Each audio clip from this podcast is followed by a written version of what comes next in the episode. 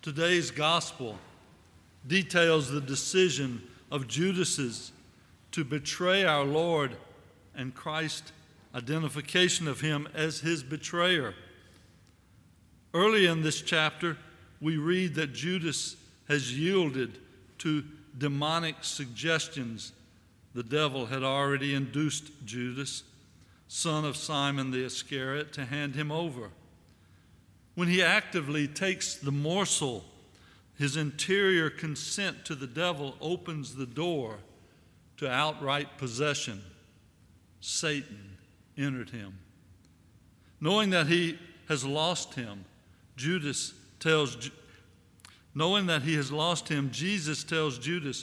what you are going to do, do quickly. We can understand why Jesus was deeply troubled. Our Lord desires that all join him in eternity, but Judas's betrayal shows that it is very likely that not all will. It is easy for us to question Judas's motives and look upon him with disdain. He appears to be prudent. He knows the price of everything, but values nothing.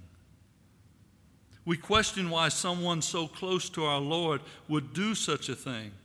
He does not seem to have a particularly strong belief in Jesus as the Christ. He refers to Jesus only as Rabbi and never embraces discipleship beyond a shallow level of belief. Some have theorized that he is trying to force our Lord into proving himself as the true Messiah. Nevertheless, whatever Judas's motives, he chooses to betray his Lord. This gospel provides us with an opportunity for self-discernment. Where are we internally in our belief in our Lord as our Savior? Do we truly believe that he is the Son of God and took the mantle of our humanity to provide us the means to gain eternal life? And if we do believe, do we live out that discipleship? Do we live our life in service to our brothers and sisters in need, such that we do not betray the call to discipleship we received at baptism? In these last 2 days of Lent, let us look deep into ourselves.